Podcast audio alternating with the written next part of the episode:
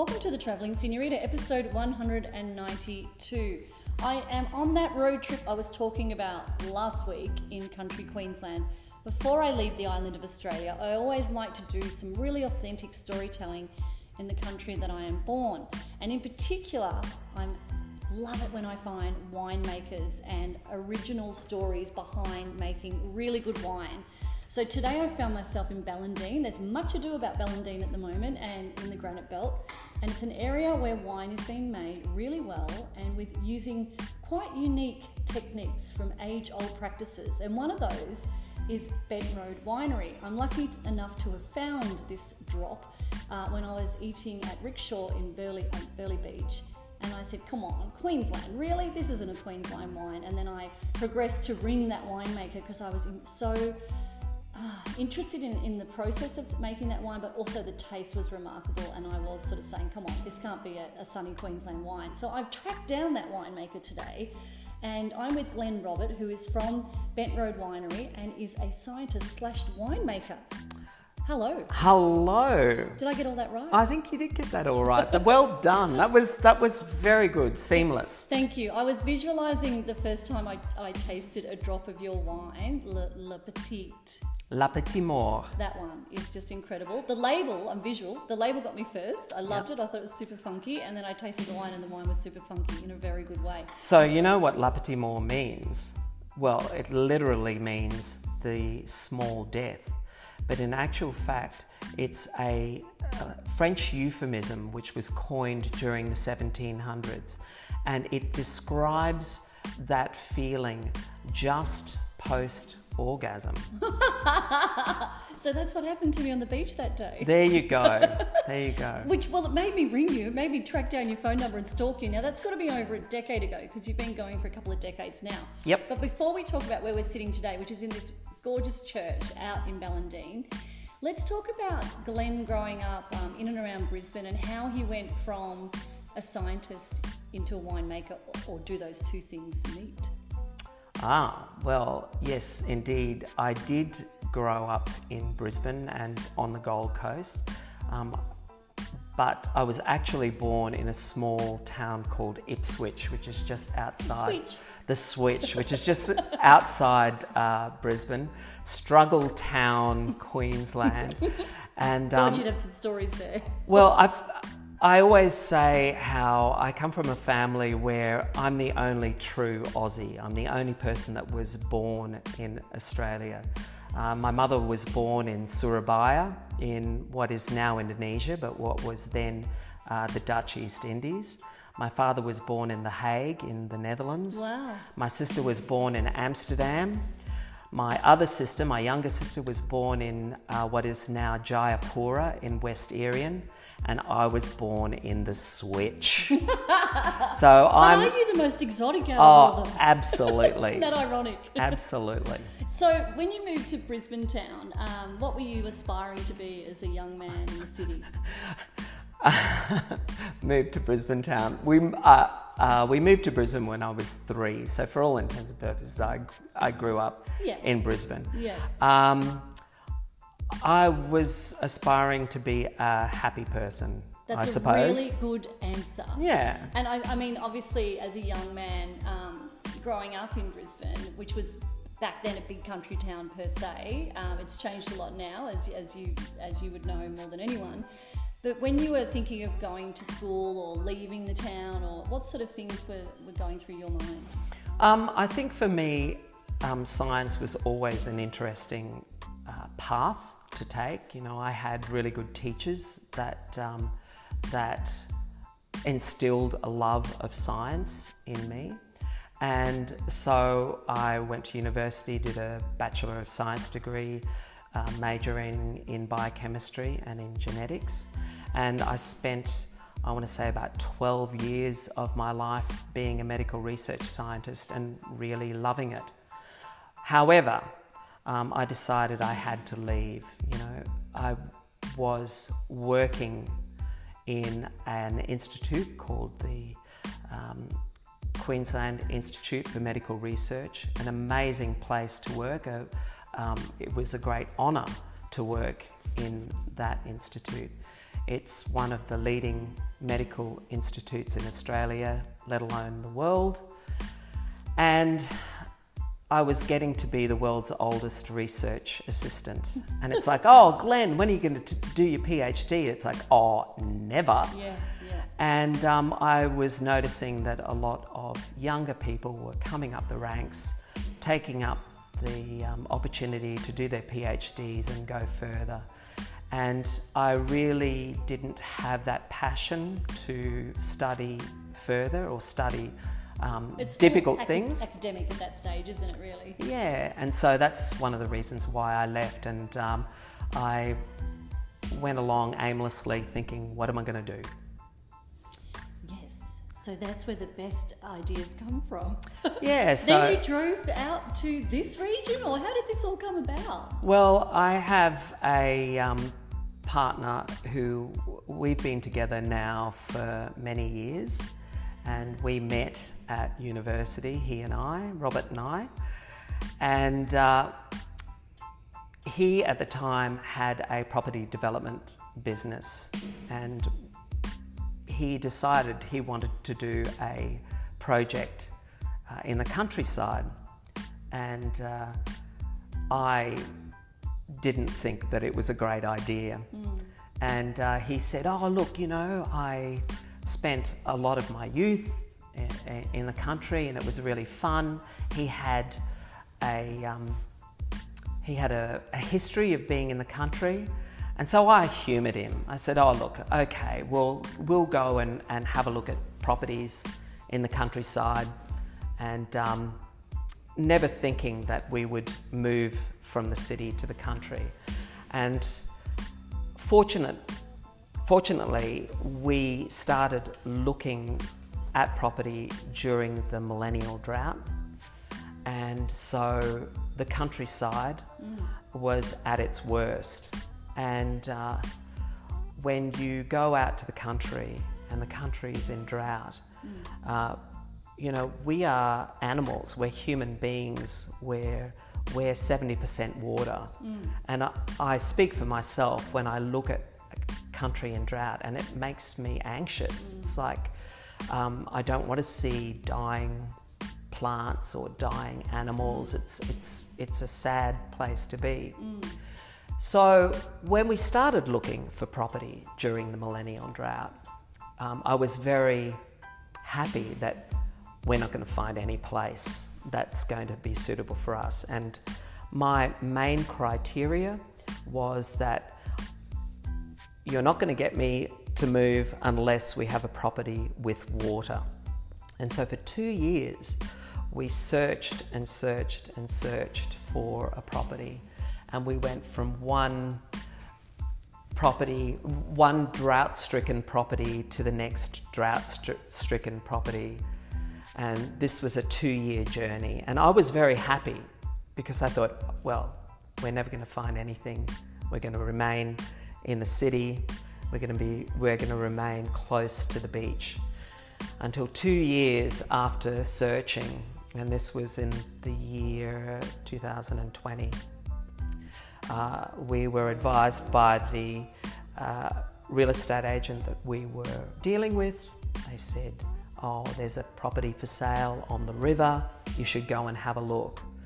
Um, it's not really for sale, it's a part of a larger property, and the owner is thinking of carving a small amount of land off uh, um, to raise some money. So we went to have a look at this property, this property that we're at now at 535 Bents Road. And I was very happy. The, the property looked like it was in typical drought. It um, looked pretty sad and miserable. Because where is the water? So the water, where we're situated here in our church, um, the water is about 400 meters that away. And so we took a small dirt track down to the river. We got to the river and uh, we got to what is basically our lake. There's a 30 megaliter wa- lake just down the road. We have a weir, we have a little dam wall which dams the Severn River, where this property is on the Severn River. And uh, we have one of the most permanent water reserves in the area. And it is beautiful down there. It's our little secret. Can you swim in it? We swim in it, we have amazing fish in it, we kayak in it.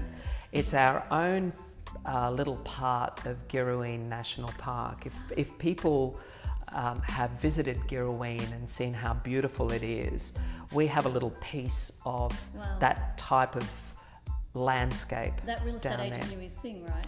So, knew what you're after. so we got down there, we saw all the water, and we saw how beautiful it was down there. I begrudgingly looked at Robert and I said, I think we have to buy this place. And it was basically love at first sight. How many acres you? So we're on 100 acres, so 40 hectares. So there's only eight acres under vine. And one of the reasons why the original farmer wanted to sell this block of land is because it's not really suitable for the grazing or the planting that he wanted to do. There's a lot of, we're in the granite belt. And there's a lot of rock, and there's a lot of granite boulders, and uh, there's very little land in in on this hundred acre property that's um, able to be farmed.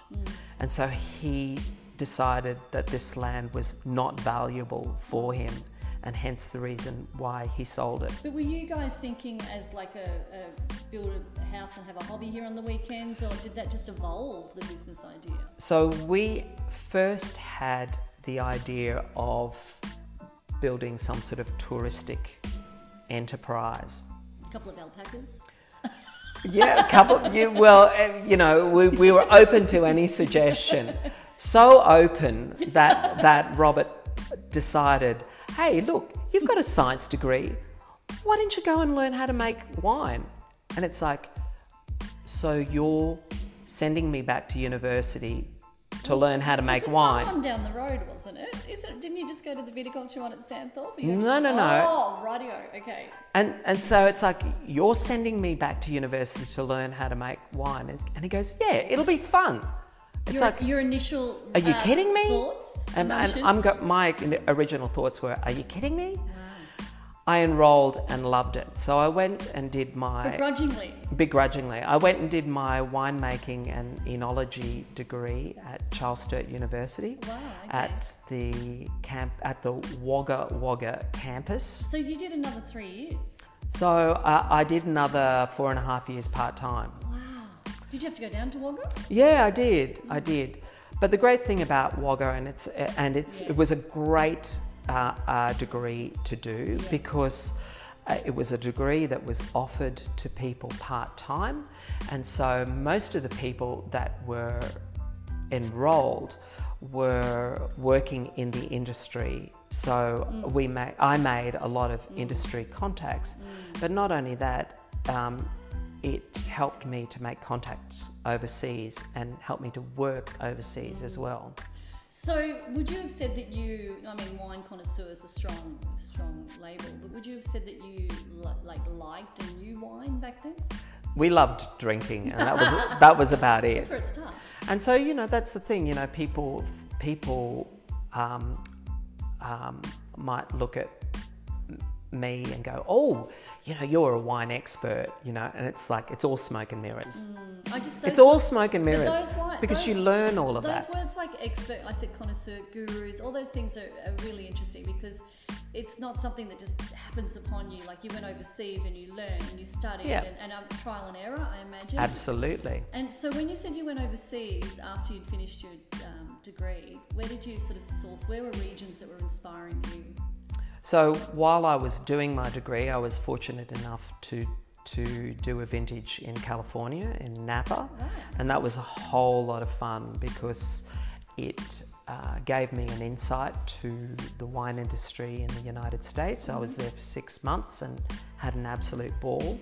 But while I was studying, I also worked at quite a few wineries in Australia as well to get more hands-on experience rather than book learning experience. And this was the great opportunity of doing the degree uh, um, part-time and doing it distance education wise that you could take the opportunity to do a lot of practical work uh, work in the industry while you're doing your degree Any particular ones there that really, uh, I guess, were mentors or in, in, you know the inspiration behind you now?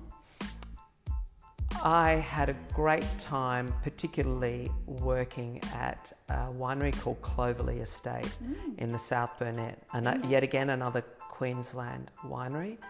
And I was fortunate enough to work with the then winemaker, Luke Fitzpatrick, and he was a great mentor for me.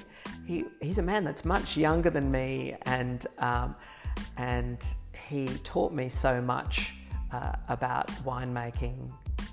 But then there are many people through my journey that have been mentors, and I think it's a matter of always being open and and listening to people. And then developing your own style from that. Absolutely. Obviously, Robert had a sixth sense of something going on here. Like he knew what you were made of, and he knew that. I mean, have one of those. You strike me as someone with one of those brains that could absorb a lot of information scientifically, but you have a creative edge to you as well. So when you decided to go with Bent Road wines, you then looked at a, a Georgian style of winemaking.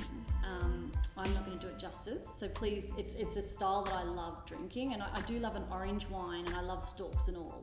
There was a point actually, a mutual friend of ours, um, Lee Dorf, who owned restaurants uh, in Casuarina, he's probably my wine guy to go to, one of them. He led me down the path that I was literally drinking dirt. that I had to pull myself back because we were just getting more and more pungent as we went to the point that I couldn't have my nice Pinot Grigio anymore. So I had to come back somewhere. So obviously my palate really resonates with that organic, earthy vibe. You know, the stronger the blue cheese, the stronger the orange wine, the better it is for me. I mean, not everybody has that.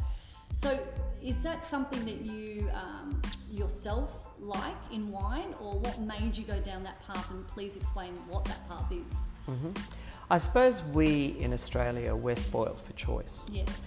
in the way that there are so many amazing wines that are available, so many amazing winemakers, so many amazing regions in Australia that make amazing wine.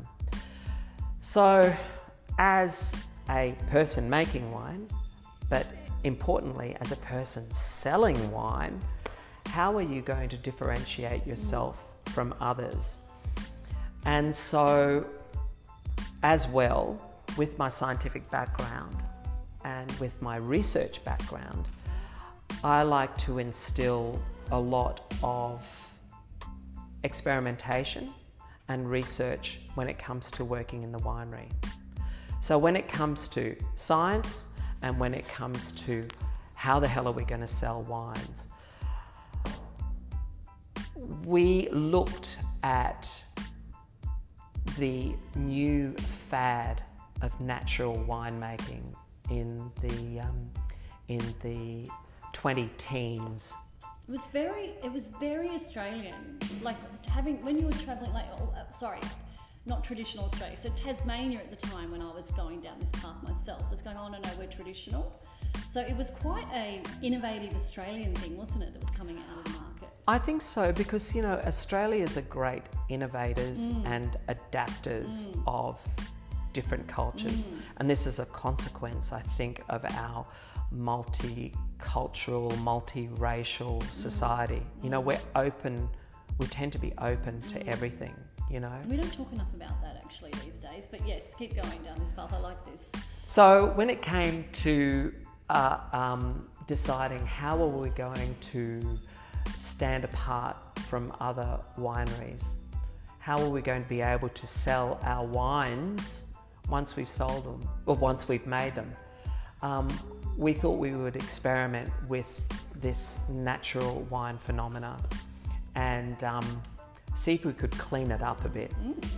You know, with my background in um, in science, we we have a laboratory uh, in the winery where I am capable of doing many, many tests, Mad scientist things. mad scientist things, and, and I'm capable of um, being able to quality control a lot of our, all of our ferments.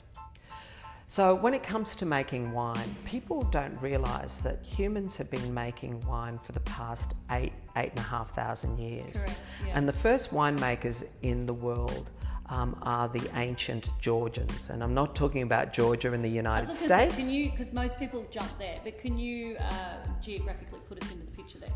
So I'm talking about the former Soviet Republic of Georgia.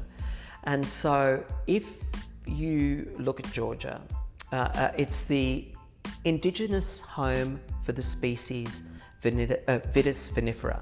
And Vitis vinifera are the species of grapevines that we know today as the wine grapes. Okay, Right? yeah. So they, their indigenous home are in the foothills of the Caucasus Mountains.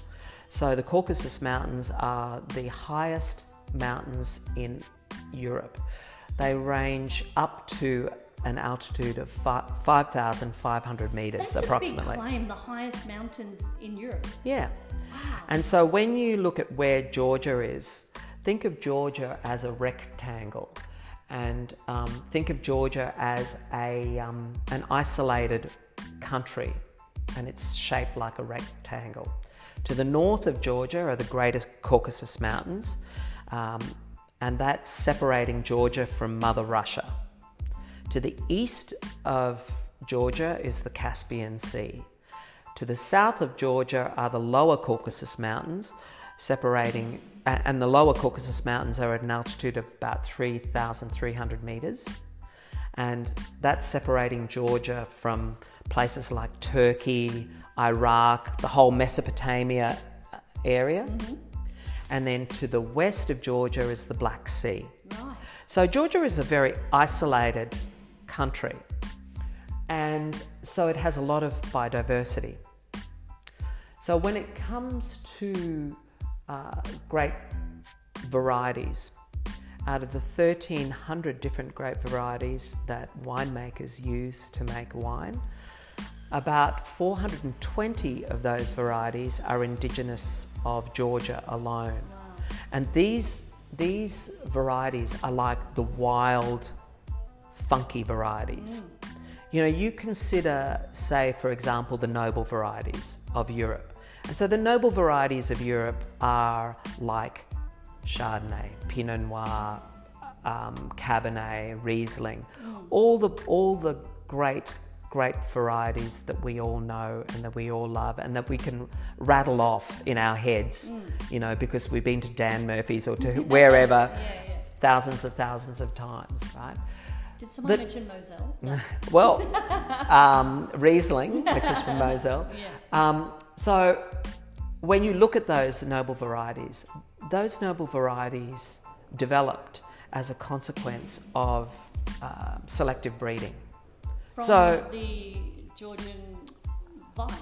Yeah, exactly. Well, that, that's, that's where, where vines originally came from. They originally came from Georgia and, and from the other side of the Caucasus Mountains, from Russia, from, from the foothills of the, the Caucasus Mountains. And you said some 8,000 years ago? So eight, eight and a half thousand years ago. And this, this is proven by, you know, archaeologists and carbon dating. Yeah. So, when you consider, when you compare the difference between the noble varieties and the Georgian varieties, the noble varieties are a consequence of hundreds of years of selective breeding. It's like think of the monks in in Burgundy because the monks were generally the custodians of the vineyards in France, for example, right? Because they were making wine for the sacrament. Yes. We're in a church now, talking about the sacrament. Which is why wine's okay, right? That Never exactly. been wiped out. exactly. You know, so so consider the the monk in Burgundy in the year 10,000 overlooking their their vineyard and they'll look at their vineyard and they'll go, "Oh, hey, that vine is growing really well and that vine is growing really well. Let's take cuttings of those vines and we'll plant a vineyard.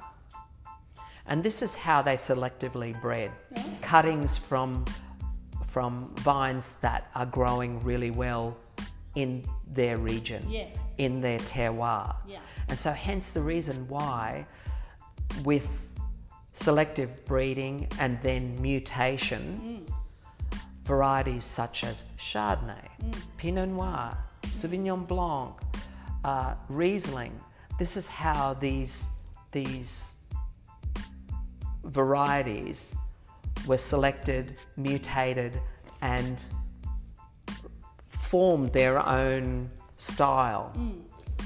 Right? So, and, And that's s- to do with terroir, as you said, but it's also uh, climate, and each variety thrives in different climatic and, and thriving in their terroir, in their conditions. Yes. And so this is how the noble varieties developed, Yes. how they genetically developed. When you compare the noble varieties to the Georgian varieties, Yes. and out of the 1,300 different varieties that, that winemakers use to make wine, 520 are indigenous of Georgia alone Wow. right? So over a third. The noble varieties are like the dachshunds and the poodles and the Pomeranians mm. of the wine world mm.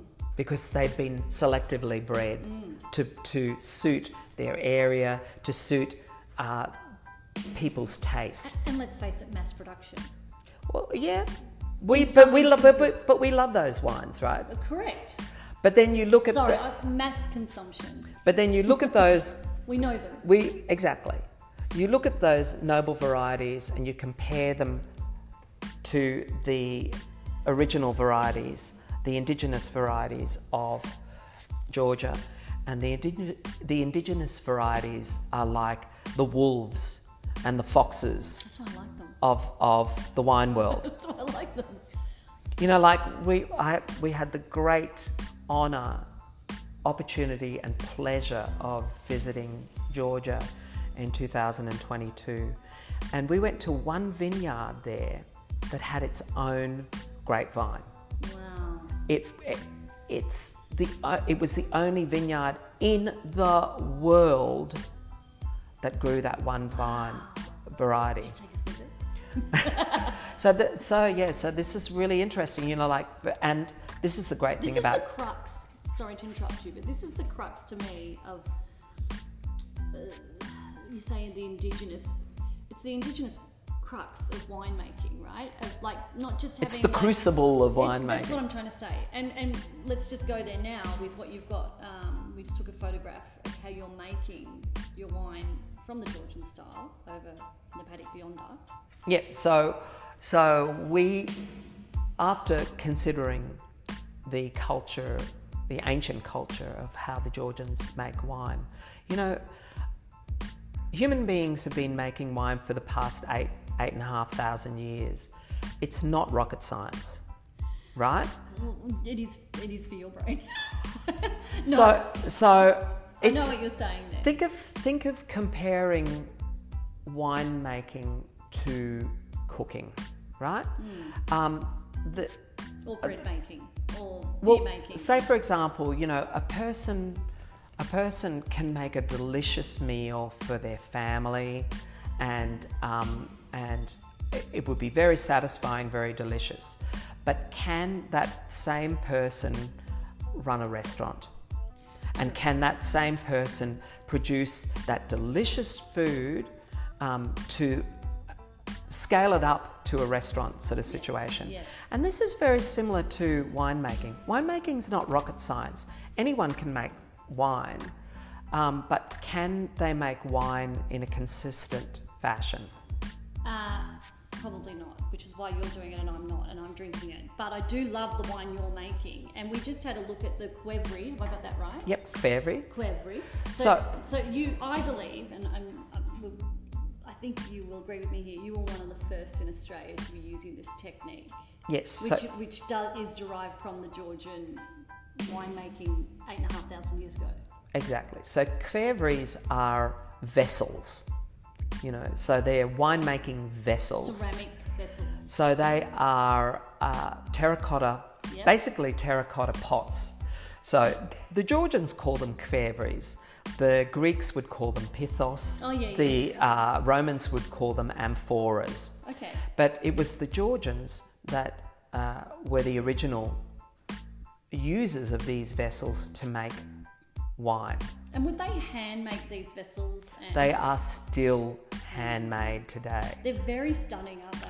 They are very organic and they're very stunning, Mm. and uh, um, they look when when they were um, when they were delivered originally onto the property, uh, we had them on their sides, and um, they have points on the on the on their bottoms, so the base of the qvevris are I think spun a, a small amount is spun, and then um, the, the, the majority of the qvevri, I want to say 95, 99% of the rest of the structure of the square of the qvevri is made by hand, by Coil? hand, by coil Yeah.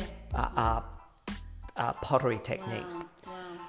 When they were first delivered, they came to the winery and they were on their sides and they looked like big sweet potatoes, Wow. but they also looked like big boobs. Knew they were just I so beautiful. say boobs before you said They were they were they were very sexy looking uh, uh, uh, well, vessels. they were about to birth some of the best wines in the country. So- Yeah. So, in reference to that, it's stalks and all. Talk to me about how what how was that your first batch, I guess, that you were experimenting with So when just backing it up a bit, when I say that winemaking is not rocket science, uh, uh, and humans have been doing this for the past eight and a half thousand years, we try and channel the ancient Georgians. Mm, nice. We basically put um, whole grapes into these vessels and we let nature takes, take its course. We generally have all of our Qvevri wines uh, ferment wild, so with indigenous yeast, and basically we let the wine make itself. So for me as a winemaker, um, I'm constantly monitoring the microbiological stability of the ferment. That's my that's my job.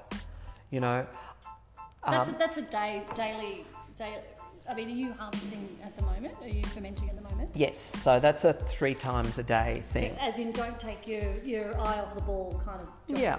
Yeah. So so ideally, I'm just going to be like the ancient people of Georgia and do nothing. No. But if something if something goes wrong, then I step in as a classically trained scientific winemaker and ameliorate what's going wrong. What, what I immediately think of then is the simplicity, and this is the rocket science comment, right? So back then, when everything was a lot simpler, Mm-hmm. and they were building these vats themselves, and they were throwing it in stalks and all, and you're saying kicking back and doing nothing, but obviously, you know, they didn't have the degree, they didn't have any of that, but they were watching and tasting and feeling this process. So it strikes me as that what that's what you're doing, uh, channeling that. And if something, because you are producing a lot of bottles of wines in fantastic restaurants and bottle shops and what have you, so you do have to be across, you know, the quality of that. But I guess um, is that how you fell in love with winemaking because of that way, that style of winemaking? Well, the great thing, well, I like to think that winemaking is a really beautiful blend of science and and art, creativity. I think your brain is a beautiful blend of science. Oh, thanks. Not everybody can do that. It's a bit ambidextrous, isn't it, that you could flip between both? Well, or do you see math as art? oh, look, I love doing maths. I love it. It's stupid, isn't it? No. As I get older, I like, I really, really like numbers. Um, so, uh, a lot of people don't realize that there is. Oh, so I'll back it up. Uh, the Qvevris are planted in the earth, Yes. outside, in uh, in the elements, and the qvevris are situated about, I want to say, uh, 25 meters away from the winery. The qvevris are planted in the ground between two vineyards, and so I like to say that this is true terroir. This is this is the vessels actually sitting in the earth of the granite belt, Queensland, and we're using the grapes that are grown in the earth and we're putting the grapes back into the earth in these vessels and they're being fermented. And it tastes good. So, when it comes to Because it could taste shit. It could it taste tastes good. so when it comes to um, making wine in during the ancient days, a lot of people don't realize that there is no known human pathogen that exists in wine. So wine will never kill you unless you drink too much. okay, yeah. And the reason like why, chocolate. the reason why um, uh, wine is like that is because wine has a harsh environment. It has, it's quite high in alcohol. It's quite high in acidity. So therefore, it has a low pH, and that environment is very, very harsh for all human pathogens. So wine will never kill you. There are many microorganisms that do grow in wine and that will spoil your wine and will make your wine into vinegar or something even Yes. more hideous than vinegar, Yes. right? Things like um, acetic acid bacteria, Brettanomyces, Oenococcus There- There are many, many uh, um, microorganisms that will grow in wine and will turn your wine into, for want of a better term, vinegar. You'll take a sip of that wine, you'll spit it out, and you go, "Ugh, yuck, Yeah, that's yeah, horrible, yeah, right? yeah. But that sip won't kill you. Yes. You take a sip of, of contaminated water, you could get Ebola, you could get cholera, you could get so many diseases. Yeah. You take a sip of contaminated milk, Mm. you could get listeria, you could get so many So a diseases. sip of contaminated wine will not kill you. Exactly. Wow. And so when we make our wine out in the elements, out in the open, we're not going to risk people from dying. Abs- well, I have full faith in you. firstly, we're in a church, and secondly, I've tasted your wines and I've stalked you down to find who the winemaker was. So, as we wrap up here, thank you for that style and your passion and your science behind that is incredible. What, what are you? Where are you now? Like you're a couple of decades down the road, at Bent Road, like that. And I mean, how many varieties do you have? And like, you're employing, you know, a plethora of people, and you've made an industry out of it for yourself. a plethora of people. Um, we, we hire three people. That's a plethora. Yeah, well, it's a, Yeah. more than two. So yes. Um, uh, where are we at now? Uh, we, Actually, I- I'll just re- rewind there. Uh, you- You're in a plethora of places, is what I meant to say. Like you are known out there in the marketplace. You're in some of the best restaurants that I've been to. You're in bottle shops like boutique artisan bottle shops that I love. Um, that's you know you've really made a name for yourself in the industry. So Yeah. where is where is it now, and how many varieties do you have in your stable? Oh God, um, I I can't remember how many wines or types of wines we, we make. It would take me a little while to sort of like yeah, right. But what are um, we talking? Like twelve? yeah, at least. Wow. Okay. But we also do a little bit of contract winemaking as well. Oh, and so didn't you say gin? and we also make gin too, What? and and we also make um, cane spirit, and we're about to go into hopefully whiskey eventually. Wow. And see, I love the reason, the story of, of you, Glen. I've been trying to capture it for about, well, my podcast has been going for five years, and you're one of the first on my list. So it's really um, an honour to be here today to get Oh, your story. thanks. Because I knew that you were doing something really uh, historical, funky, a long way back before anyone else. I mean, we're seeing a lot of orange wines out there now, a lot of natural wines out there. I said to you before, so so much so that I need to come back a little bit to the traditional varieties that I, I'm attuned to, like Albarinos and you know the um, Italian Grigios and things like that. But I still love that natural wine, and my body does. Um, I think you are one of the uh, instigators um, and creators of that in Australia, and I just wanted to thank you for that from my palate to yours. Oh, thank you. I mean that. I mean that. And we're about to go and taste some wines Absolutely. down the road. Um, actually, a question before we leave you. Ballandean as a region, how are you seeing that progress? I mean, there's been a lot more wineries pop up since you guys bought that beautiful block of land with the river running through it. Um, I think it's a great place to be in now.